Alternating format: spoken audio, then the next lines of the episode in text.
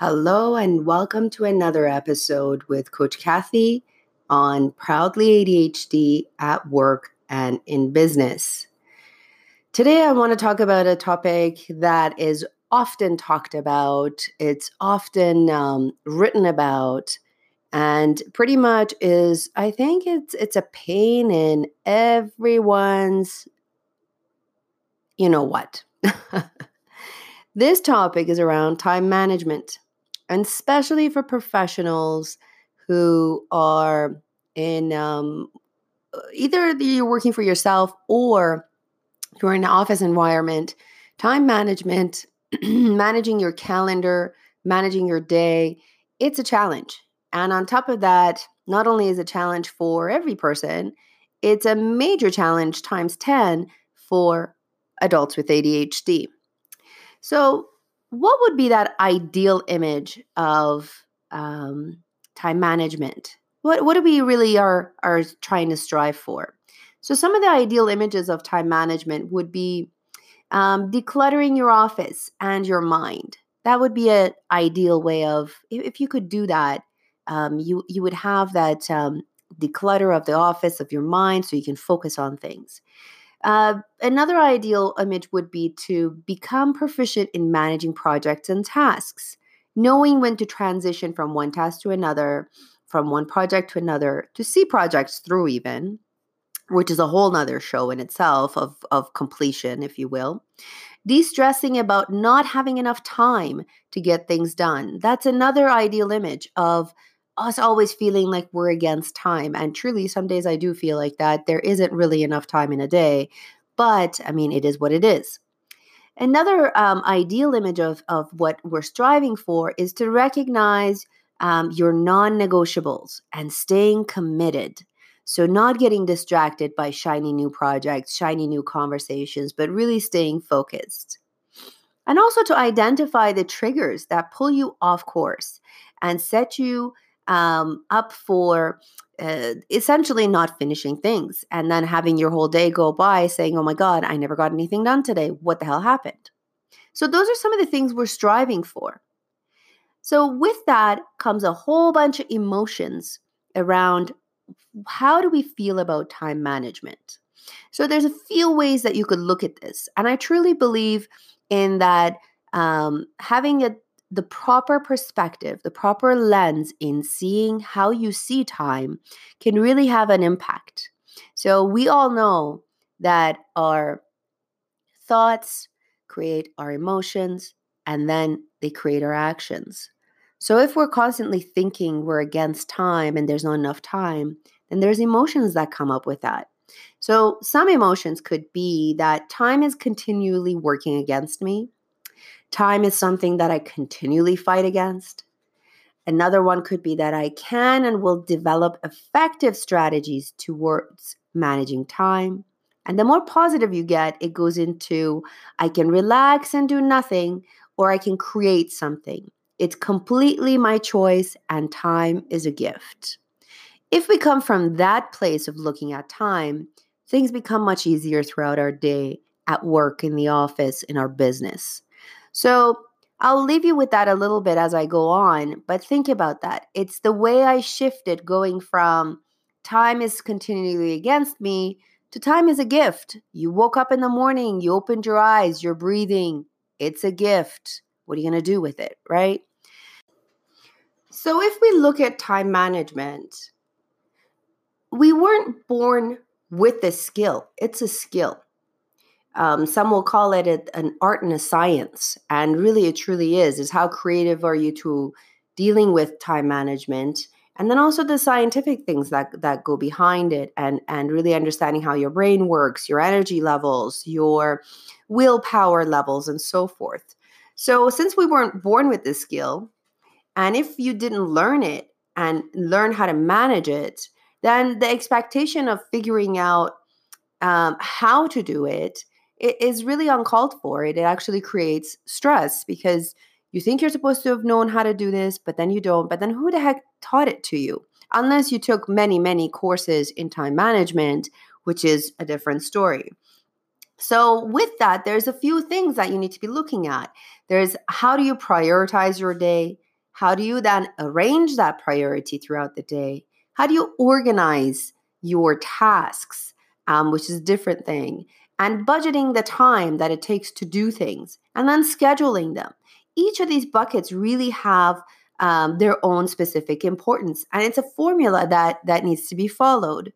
Um, and and you don't get to really see it till you start writing it out, putting it in front of you, and then kind of keeping a daily journal to kind of track through and see how uh, your days are going, and then identifying patterns. So, five reasons people don't achieve goals lack of intention, lack of inner desire to achieve more than what they have wanted to achieve. So, they really don't feel that drive or motivation to do it. Fear of failure. What if I set to do it and then I fail? What am I going to do next? and also fear of success. Wow, now I've created this amazing time management thing that works. Now I have to stick to it. That creates a lot of pressure for us as well, is figuring out how do we sustain it. So, fear of success is very much as real as fear of failure. And then not knowing how to set the goals the right way. So, these five things really affect why we end up not achieving our goals. So, goal setting is a bit of a formula. It's it's really looking at it from that scientific angle and saying, where are we trying to go with this? What is that outcome that we want to get to? What is that day looking like? What are the things you want to achieve in that day? What do you want to accomplish for that day? Essentially, is is you know, is it a project you need to finish? Is it your taxes that you need to do that day for your business? Is it invoices that you've forgotten to send to your clients? And what will it take for you to get there? So, these three questions every time at the beginning of every day is really important to set that. And for some of us, we may do it the night before, we may do it three days in advance, whatever that works for you. But kind of stick with these three questions Where are you going? What do you want to accomplish? What will it take you to get there? These would be kind of like your guiding principles, if you will. Then it comes to prioritizing them. So there is a school of thought out there, and this is not something I made up. It's it's from different resources that I've pulled, is identifying the big A agendas in your life. The way I look at my big A agendas are things that I personally have to get done. That there's nobody else that I can delegate to. Um, I can't negotiate with anybody else. I need to get it done. So, for example, this podcast is a big A agenda for me. I like to do this weekly. I have so far been successful in doing it weekly, and I can't delegate it to anybody else to do it because these are my thoughts and my, um, uh, you know, words that are coming out. So it's a big A agenda for me. A- another prioritization would be that or what are your non-negotiables? What are the things that you cannot deviate from? So for me, one thing in the past was I would skip out on lunch and I would just go through my day without any breaks, start my morning and then all the way through. And I would skip lunch. And I would even, if I was having a business lunch, I would have it with somebody. So I really wasn't really being mindful of eating. And what I've did at towards the end of my corporate career is my lunches became my time. So I really made sure that I was taking my lunches because it also affected my brain and how I moved through the rest of my day. So that was a non negotiable for me. So I would really block out that lunch hour for me. Even if it was a small snack, it was one hour dedicated to me. Everybody kind of knew that Kathy doesn't, lunch hours is, is really her lunch hour. Um, here and there, there would be times where I would be flexible, but at the same time, I set that standard that really lunch hours are are something that I need to hold precious to myself. It's my downtime and my recharge time. And, and it works for everybody differently. But the point is the non negotiable. What are the things that you cannot um, not do? So if you're a team leader and you're managing a team and team meetings are important for you and you want to show up to those team meetings, that's important and it's non-negotiable and that that part of agenda needs to stay on your calendar. If you're a business owner and you need to meet with your mentor or your um, accountant on monthly basis to get through your paperwork, that's a non-negotiable. That meeting needs to happen. Another thing to identify when you're prioritizing your goals is identifying the little A agendas in your life or in your career or in your work. So the little A agendas are things that you can actually move around and also be able to delegate to others. So it's not about I need to be at every single meeting when they're brainstorming, but I can be at every other meeting when the team is brainstorming.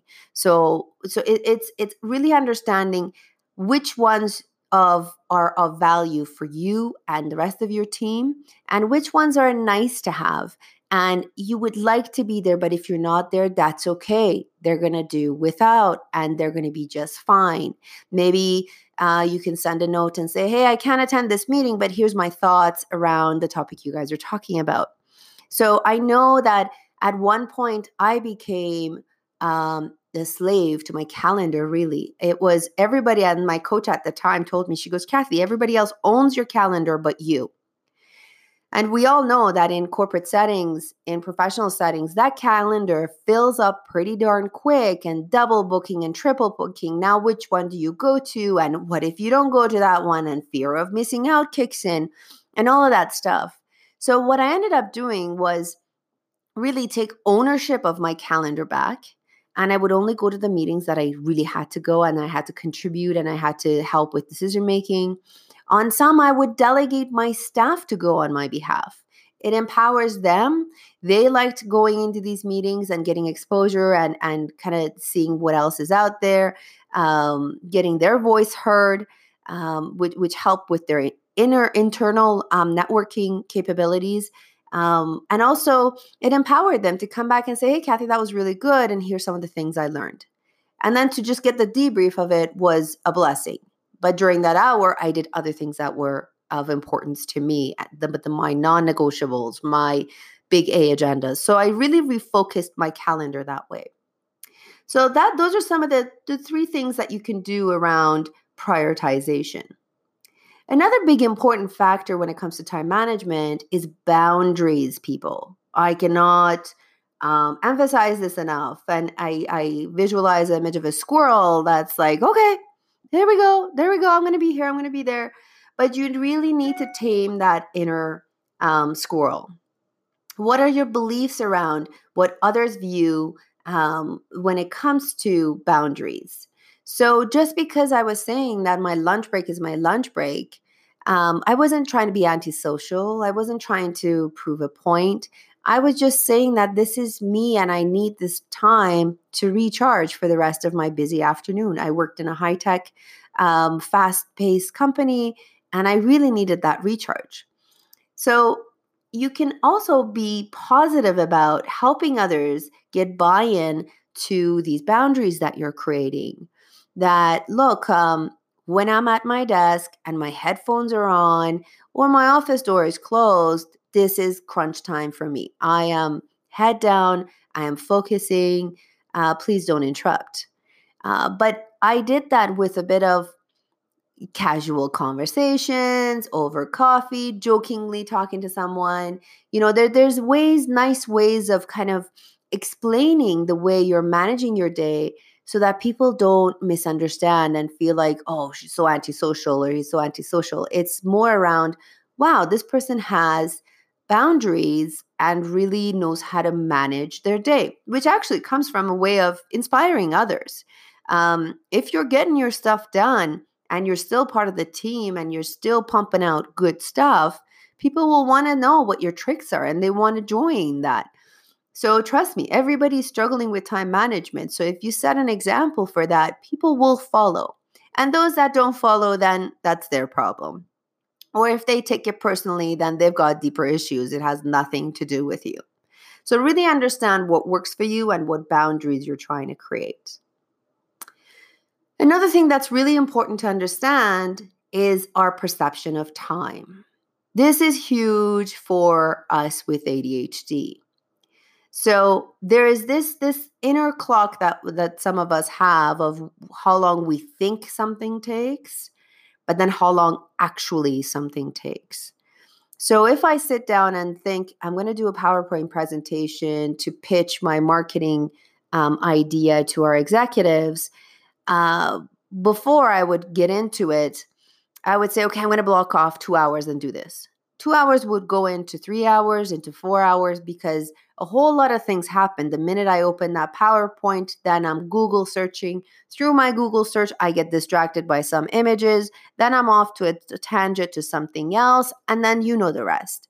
It just kind of goes off track. So realizing how long it takes to do a PowerPoint versus an email versus a business meeting all of those are really important. So the value of keeping a bit of a tally of your day, a journal of your day, of going through the motions and write down how long actually each task took. And then go back and realize, oh, okay, that email that I send, let's say you have a weekly communication email you need to send out. If it does take you 15 minutes, but to get there, you think it may take you two hours, um, there's that difference. So, understanding that your mind may think the effort of writing this is two hours, but in actuality, the minute you start writing, it's 15 minutes and you banged it out. Right there, you're telling your brain, look, reality check, this is the time this takes. So then you're able to better structure your day. So, some of us, when we're looking at the perception of time, we really need to realize a few of these things the activities, how long you think it takes, and how long it actually takes. Now, don't forget, throughout the day, there's certain things that you're going to do anyways. Like these are the regular, normal things that we do as human beings. So, sleeping, eating, activities, commuting, working, with being with family and being social, personal time. All of that needs to be squeezed in to that day somehow, somewhere, right? It, these are your regulars. You're doing these things. You're you're being a human. You are being. So remember that when you have those things and then you've got activities on top of that, how much time does that really truly leave you with? I remember I went through an exercise with a coach of mine where she made me go through one day. And as I was going through the day, I was plotting out, you know, first she's like, you know, let's go through all the things that you're going to do that day that you're going to do regardless. So it's commute, uh, picking up my daughter from daycare, the sleep, the brushing the teeth, the cooking a lunch, all of that stuff. So we first allotted all of that for from, you know, the whole day. Then in that, between those, there were free times. Then for that one day, and this is in my uh, business side, not my corporate side, she goes, then plot in the things you need to get done as a business owner.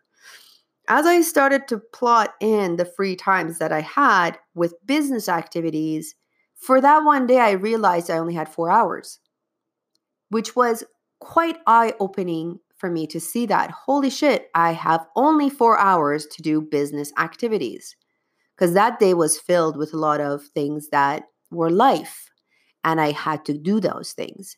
So the minute you start to realize there's only so much time in a day to do certain things, A, you start to get a little bit nicer to yourself, feeling like, oh, okay, so I didn't think I had like eight hours and I wasted my whole eight hours. What did I do all day?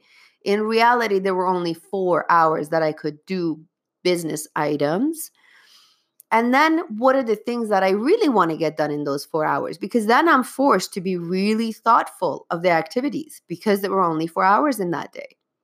So you see, then prioritization naturally kicks in because you have the reality in front of you of how much working hours you truly have. And then what are you going to do with those hours?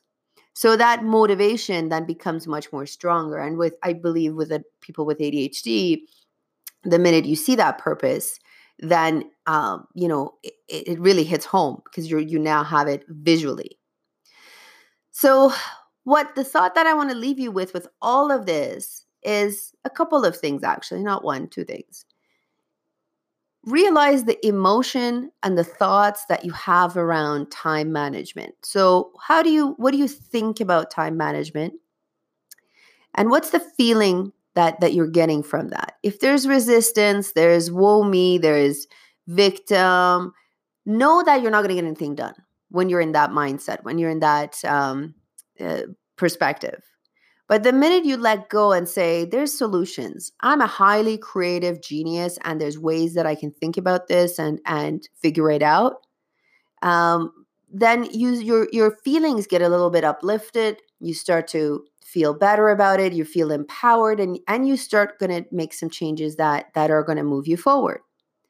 The other thing is really take a journal of a couple of days of of your work days in the office or in your business and figure out what are you doing those days? How are you delegating? Are you going to, to so many meetings because you don't want to miss out on things? Because you don't have to fix everything for everyone. You don't have to be there. I know we're, we're amazing helpers when it comes to uh, wanting to just be out there and help everybody, but to what expense, right?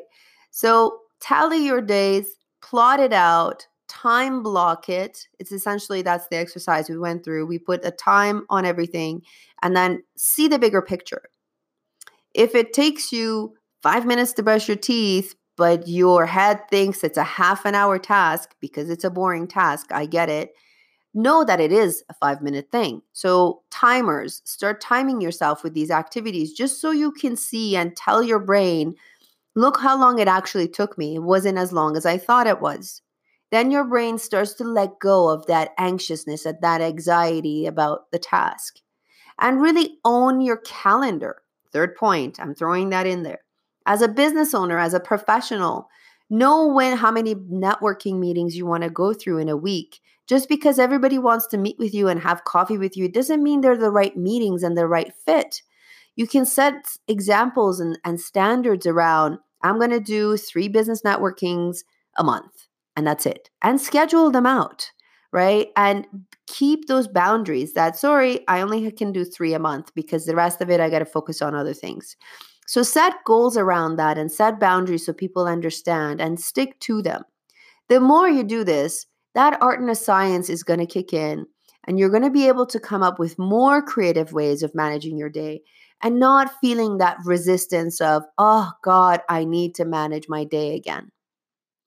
So, with that, I'm going to leave you with um, these thoughts, and I hope that um, you were inspired and got one thing out of this whole podcast today. And um, wish you all the best. Talk to you in the next episode.